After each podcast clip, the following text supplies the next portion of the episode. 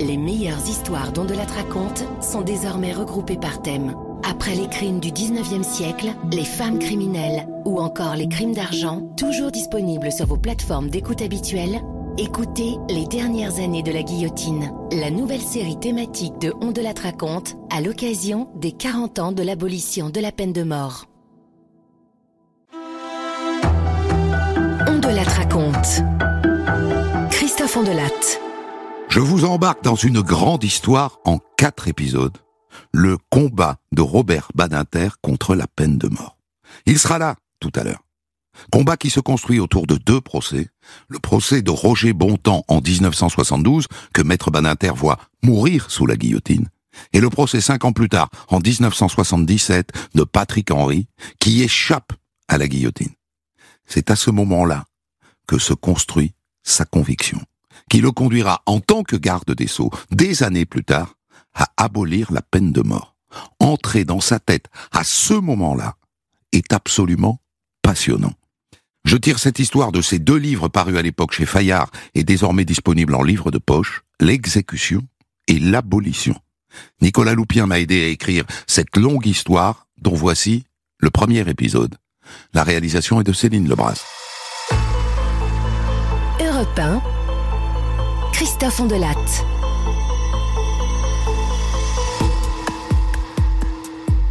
Mon maître, Henri Torres, m'a dit un jour quand j'avais 25 ans et que j'étais plein d'ardeur et de raisonnement, Tu verras, Robert. La mort du condamné, c'est l'injustice à l'état brut. C'est celle qui ôte à l'avocat sa raison d'être. Parce qu'elle est définitive. Parce qu'il ne peut plus rien. Hein, parce qu'il ne pourra plus jamais rien pour celui qui l'a défendu. C'est le mur, Robert. C'est le mur lisse. Une fois que tu l'auras rencontré, que tu auras éprouvé que le chemin s'arrête là, alors tu te poseras les vraies questions. Et là, tu seras devenu un avocat. Enfin, peut-être.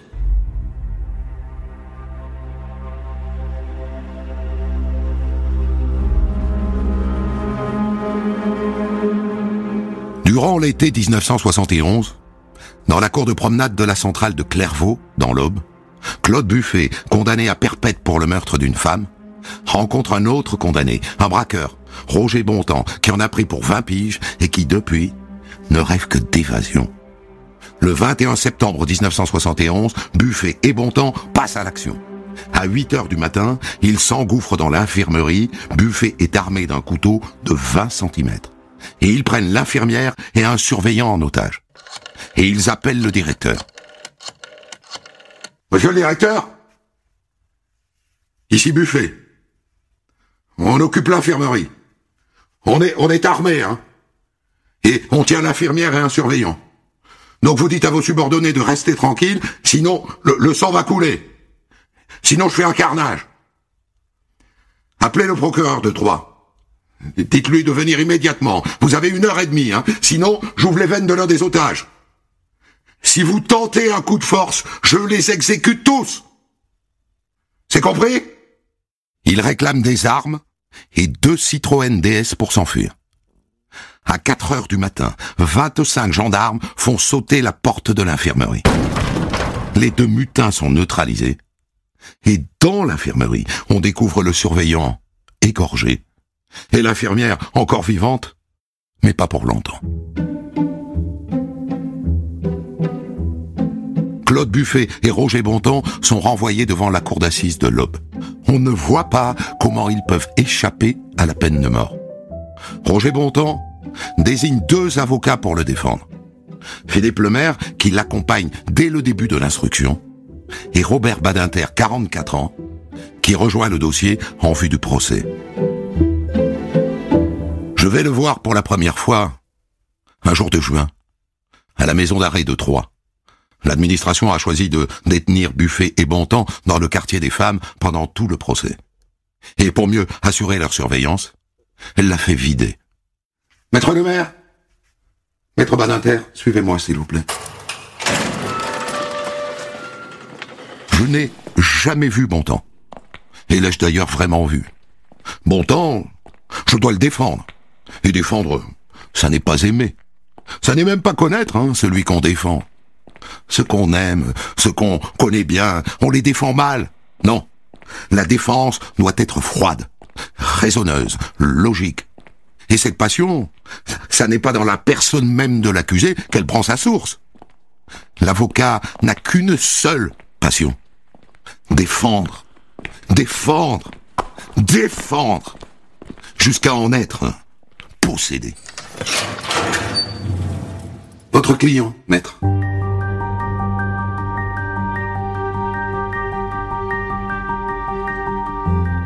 Quand la porte s'ouvre, Bontemps nous sourit, et je le verrai d'ailleurs toujours sourire. Il sourit parce qu'il est content de voir ses avocats.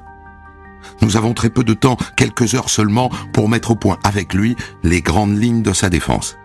Lui dire comment nous voyons les débats, le préparer à son rôle. Et je l'observe pendant qu'il parle. Il a la tête enfoncée dans les épaules, ça lui donne une allure brutale. Et sa voix est, mal timbrée, mal posée. Quand il s'énerve, ça tourne au fossé, ça colle mal avec ce corps puissant. Il se tourne vers moi. Il ne m'a jamais vu. Et vous? Vous en pensez quoi, maître? Vous voyez les choses comment? Vous vous en sortirez, temps. Sûr, maître? Absolument. Nous démontrerons que vous n'avez pas tué, que vous n'avez pas porté de coups de couteau, que vous n'avez pas de sang sur les mains, bon temps. Et on ne tue pas celui qui n'a pas tué, n'est-ce pas? Il n'y croit pas. Oh, je le vois bien. En traversant à nouveau la cour, je me surprends à compter mes pas comme si je mesurais la distance qui sépare bon de la liberté.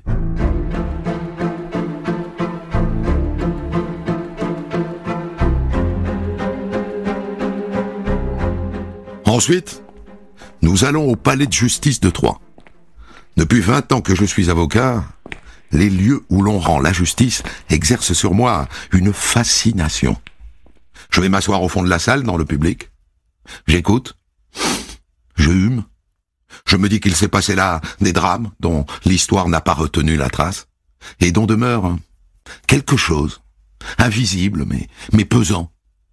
Mais au palais de justice de Troyes, je n'éprouve rien de tel. Il est neuf, j'ai l'impression d'entrer dans une clinique vide, dans une maison de la culture sans aucune grâce. La salle d'assises avec ses bois clairs vernis de frais est comme aseptisée. On dirait que rien ne s'y est passé. On est en train d'installer des micros et des haut-parleurs. Ah, vous êtes dans le dossier, maître? C'est pour permettre à ceux qui ne pourront pas entrer de, de suivre les débats à l'extérieur.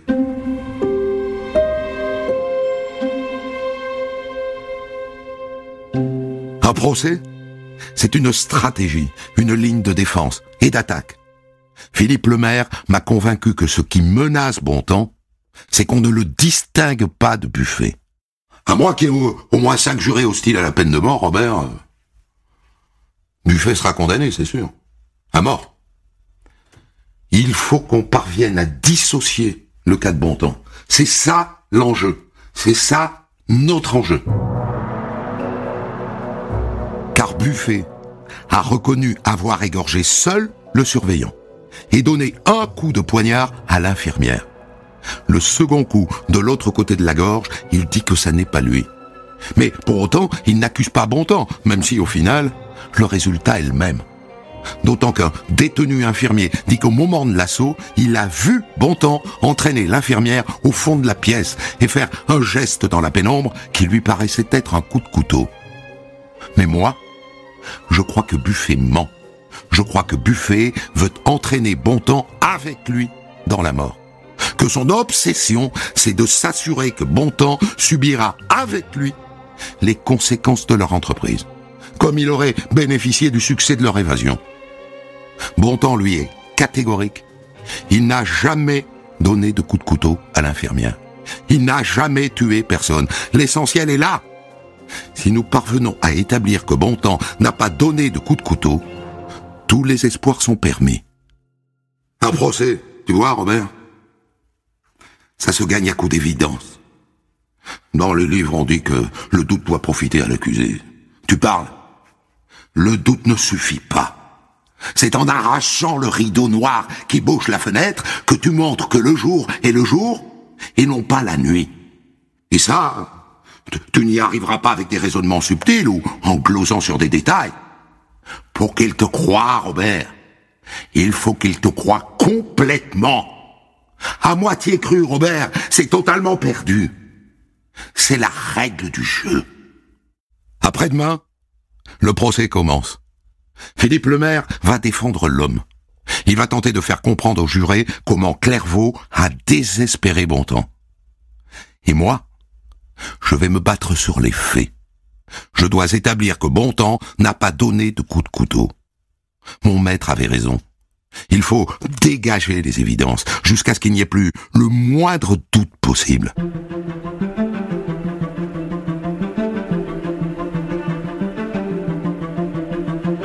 Me suis acheté un opinel dans une armurerie. Et il est là, posé sur ma table. C'est ça, l'arme de bon temps. Ce petit couteau était en vente libre à la cantine de la prison. Je le regarde, je le prends en main. La lame est étroite, hein, et elle est assez courte, 10 cm. Or, l'un des coups portés a traversé la gorge de 15 cm. Et Buffet avait un poignard de 20 cm, large de 8 cm. Il l'avait fait fabriquer par un détenu contre 20 paquets de cigarettes. Ce coup-là, c'est Buffet qui l'a porté. Et l'autre coup, le second, c'est celui que Bontemps est accusé d'avoir donné. Et là, la plaie est, béante. Elle est large, mais elle est moins profonde. C'est ce coup qui a entraîné la mort de l'infirmière. Le juge d'instruction, évidemment, a commis des experts. Ils ont conclu que les deux blessures ont été faites par la même arme, le poignard de Buffet. Mais ce rapport a été annulé par la chambre d'accusation, parce que les experts, au lieu de s'en tenir à des constatations, ont émis une opinion. Et le rapport a donc été retiré du dossier. Interdit d'en faire état. J'en ai une copie, hein, sous les yeux. C'est mon arme essentielle. Mais la loi m'interdit de m'en servir. Mais il y a pire encore. Le juge, après l'annulation du rapport, a commis à nouveau les mêmes experts. Il a juste changé la question. Il leur a demandé s'il fallait exclure la possibilité que la blessure la plus large ait été portée par l'opinel. Et ils ont conclu que l'hypothèse ne pouvait être absolument rejetée. On est donc passé d'un rapport qui innocente bon temps et dont je ne peux pas me servir, à un rapport qui l'accable et qui est dans le dossier. Quand l'expert viendra à l'audience, je partirai du rapport numéro 2 pour évoquer le rapport numéro 1. La loi me l'interdit. Mais il y va de la tête d'un homme. Le courage pour un avocat, Robert. C'est l'essentiel. Le reste, le, talent, la culture, la connaissance du droit, c'est utile, hein. Mais, sans courage, ça, ne compte pas.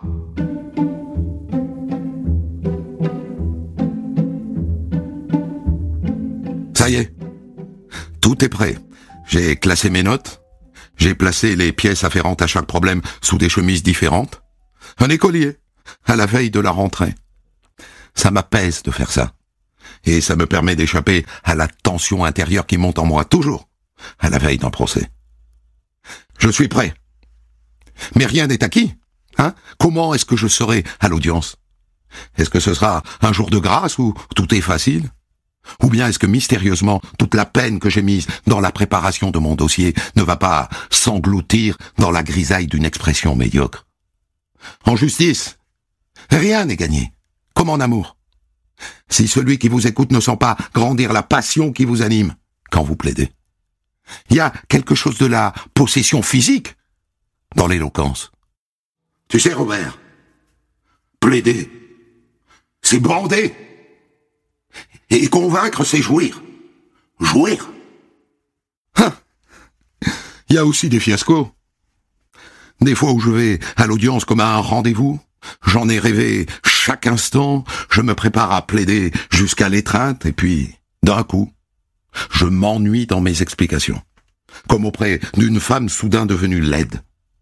Je foille la bête, mais rien n'y fait.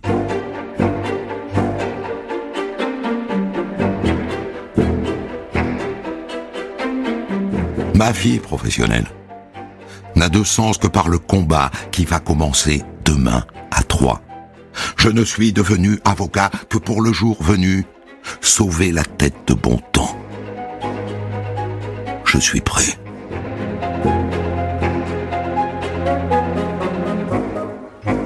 Lorsque j'arrive à Troyes, je trouve une atmosphère de, de festival.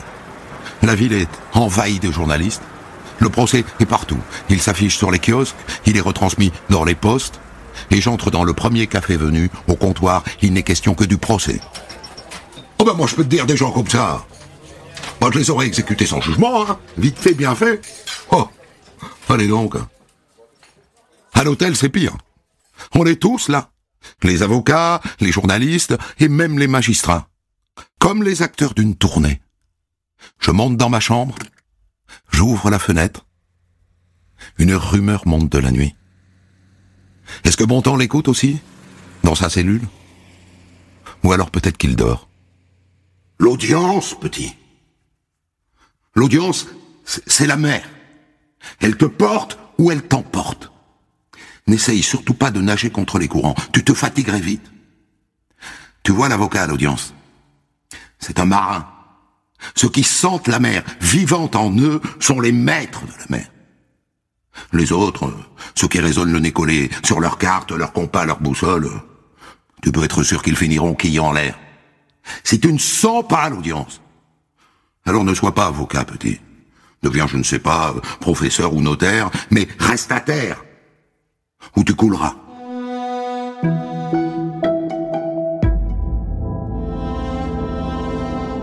Par la longue clameur qui s'élève de la rue, à mort, à mort, à mort, je sais qu'ils sont arrivés au palais. C'est contre elle qu'il va falloir que je me batte. Contre cette foule. Garde, je vous prie, faites entrer l'accusé.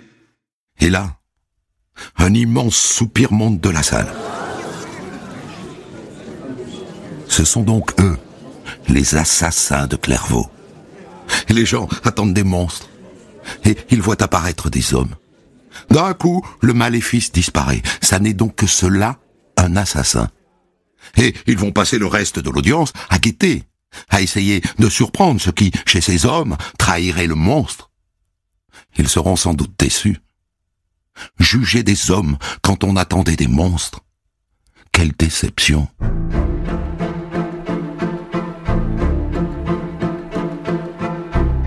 Claude Buffet entre le premier. Je ne le connais pas, et je n'ai pas à le connaître ni à m'intéresser à lui. Seuls ses avocats, Thierry Lévy et Rémi Crost, peuvent dire qu'ils le connaissent, ou qu'ils ont essayé. Et d'entrée, l'attente du public n'est pas déçue. Le champion se révèle au premier échange. Monsieur le Président, euh, je voudrais rester assis pendant les interrogatoires. Euh, je vais rester assis en fait. Il va jouer son rôle à la perfection, se révéler tel qu'on l'attend, froid, impitoyable. Il va assumer entièrement le personnage de Claude Buffet, l'assassin. Ne rien faire pour sauver sa tête. Et ça n'est pas bon pour Bontemps. Parce que s'il apparaît sincère, si ses propos sonnent comme la vérité, alors pourquoi mentirait-il pour en perdre un autre?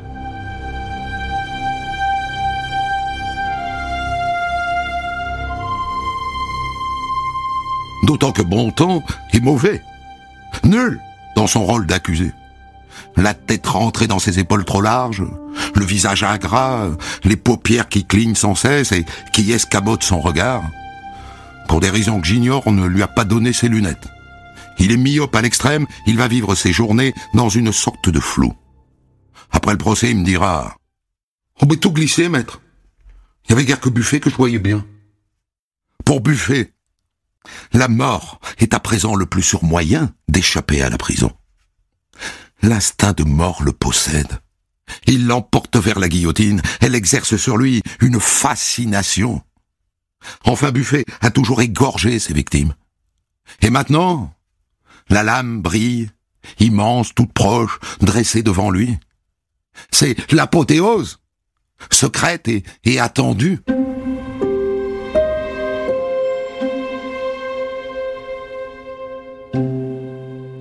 Les interroge tous les deux sur les faits.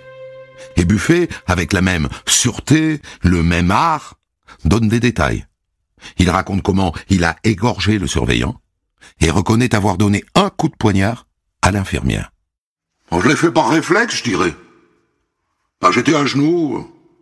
J'essayais de sortir une porte de second pour bah, barricader l'entrée. Bah, elle est tombée sur moi, quoi.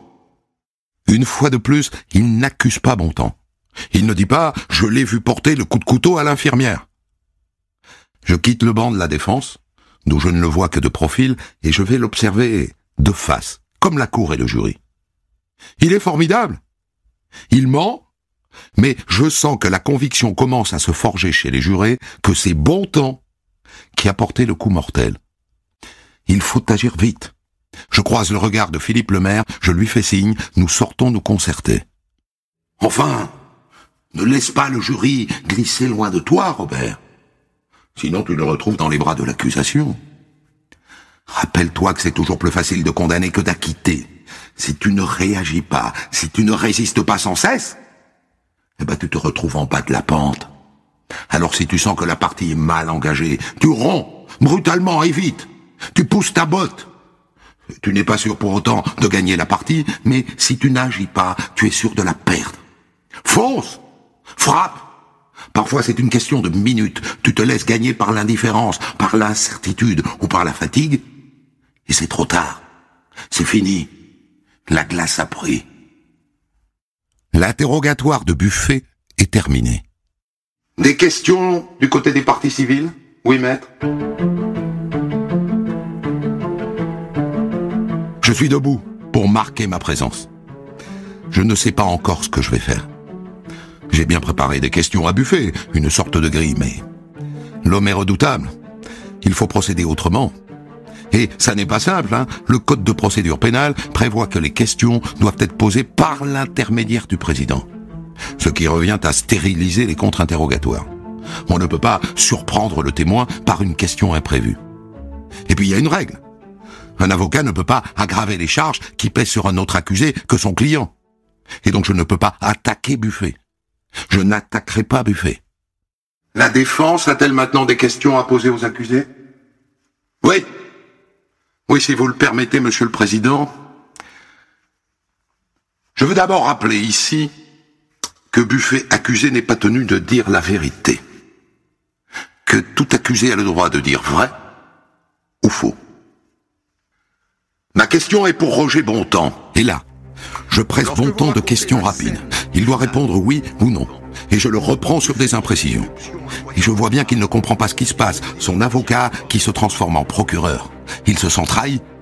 Et dans son affolement, il donne enfin l'impression de livrer la vérité. Et je vois l'attention du jury qui monte. La surprise est en train de jouer en notre faveur. Et je surprends même une lueur d'intérêt dans les yeux de Buffet. Et là d'un coup, je m'adresse à lui, je lui fais préciser sa version. Et puis, je reviens vers Bontemps, toujours avec la même dureté, la même sécheresse. Je lui parle comme à mon adversaire, mon ennemi. Enfin Bontemps Maintenez-vous vos déclarations. Il est là, dressé, presque hagard, devant son avocat, qui le traite comme même l'avocat général ne l'a pas traité. Et là, il trouve des accents de sincérité. Là, il trouve une force surprenante pour crier qu'il dit la vérité, qu'il n'a pas frappé l'infirmière. Je, ne l'ai pas touché. Je, je ne l'ai pas touché. Jurez-le, Bontemps. Jurez-le. Je le jure.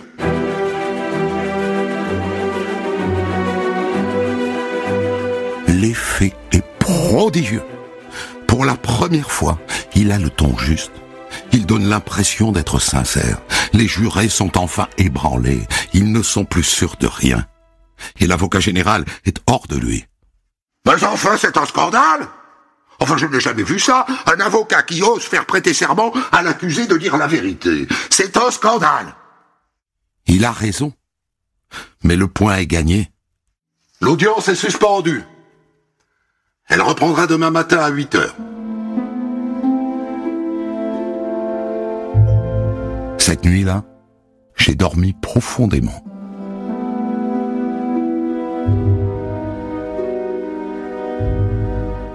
C'est à ce moment-là que s'arrête notre premier épisode, Robert Badinter. Je, me disais en vous regardant l'écouter que sans doute vous aviez vous des images dans la tête de tous ces moments-là. Vous, l'avez vu là dans votre tête la salle d'assises de, de Troyes, oui. Je me disais surtout que c'était loin, que c'était euh, il y a près d'un demi-siècle, et que cependant c'est toujours vivant. Euh, c'est le privilège que vous avez eu en retraçant ces épisodes. Et je revoyais euh, Troyes, la salle de la cour d'assises, ce climat de haine, jusqu'à un détail n'est pas évoqué, mais qui n'était pas sans importance. Il y avait euh, dans le fond de la salle, partout, des gardiens de Clairvaux en uniforme de surveillant pénitentiaire. Et ça créait un mur de hostilité, je pourrais presque dire de haine, qui montait d'eux, car on avait tué leurs collègues et l'infirmière. C'était saisissant comme impression. C'est ainsi, euh, pour le reste, je vous le disais, cela est fort loin. Le procès baignait dans cette euh, haine collective que j'évoquais. Je n'ose pas dire que rétrospectivement, je dis bien rétrospectivement, j'ai le sentiment que c'était joué d'avance. Mais euh, j'admire cette espèce euh, d'aveuglement, de confiance que j'avais dans une issue qui, euh, je le pensais, pouvait quand même être favorable, c'est-à-dire écarter la peine de mort. Je vous dis simplement aujourd'hui, j'étais jeune et je n'avais rien compris. Le premier épisode raconte le tout début du procès de, Roger Bontemps. C'est la première fois que vous êtes confronté, vous en tant qu'avocat, euh, ce jour-là, euh, à, l'hypothèse de la guillotine. Et on entend parler votre maître, Henri Thorez, qui est euh, un avocat qui est né au 19e siècle, donc ça remonte à très loin. C'est amusant parce que on a l'impression que vous vous ressemblez à peine tous les deux. C'est amusant qu'il soit votre maître parce que vous vous êtes à l'époque on ne se ressemblait pas du tout. Oui. Du tout. Je, il était euh, puissant, euh, fort, euh, joyeux de tempérament. Voyeur Oui, aimant la vie, aimant tout ce qu'apporte la vie, le combat politique, les grands combats judiciaires, les femmes au pluriel. Et manger et boire, sans doute. Il ne le dissimulait pas. À l'époque, ça ne se camouflait pas. Ah ça se montrait, il était délicat avec elle, mais il les aimait passionnément, comme son grand ami Joseph Kessel. C'était deux hommes identiques, d'un très, une très grande surface. Il avait une voix admirable, une voix de bronze, disait-on. Euh, il faisait résonner dans les cours d'assises. Il avait du génie dans l'improvisation et euh, je dirais moins d'inclination pour le travail de dossier.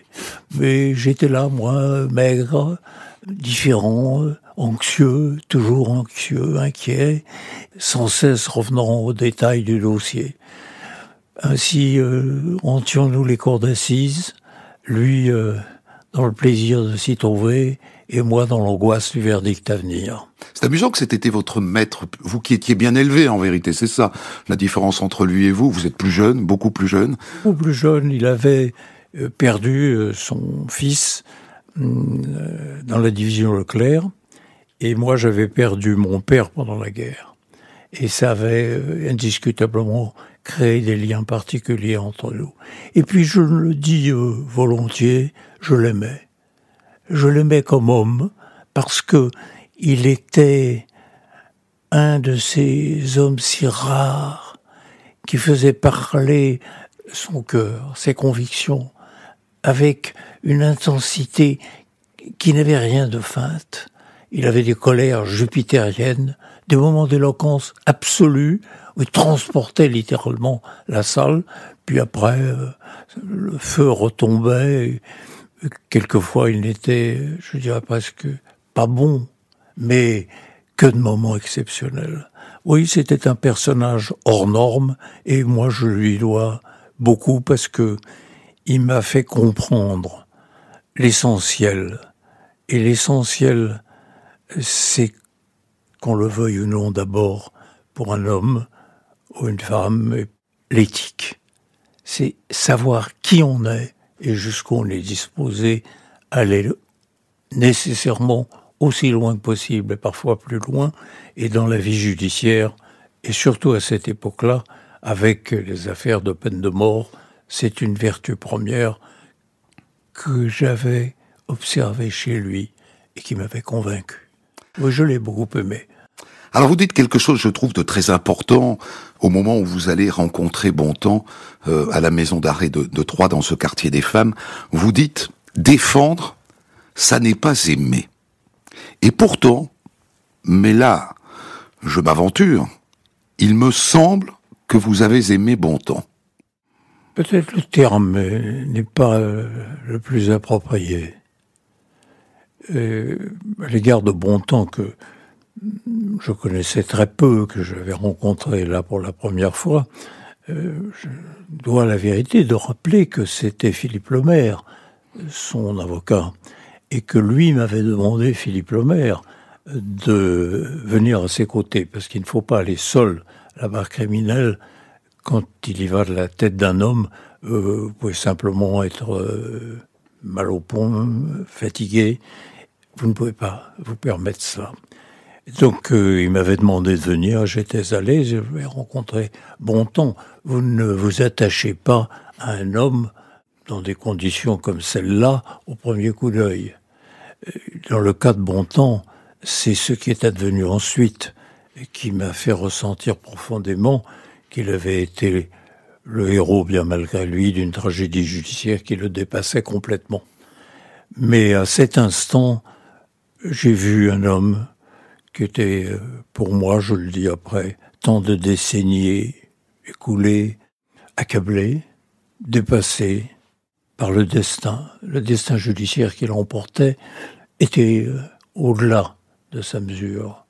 Il vous faisait confiance. Il était le contraire de ce qu'on voulait voir en lui. Et il vous faisait confiance, une immense confiance. Oui, euh, tout autant Philippe Lemaire, dont je ne dirai jamais assez, il nous a quittés maintenant, je ne jamais assez le dévouement et le cœur. Lui euh, beaucoup, beaucoup lutté pour euh, bon temps. Moi, j'ai fait ce que j'ai pu. Le résultat était celui que nous savons. Mais euh, j'ai souvent pensé, si les choses avaient tourné autrement, si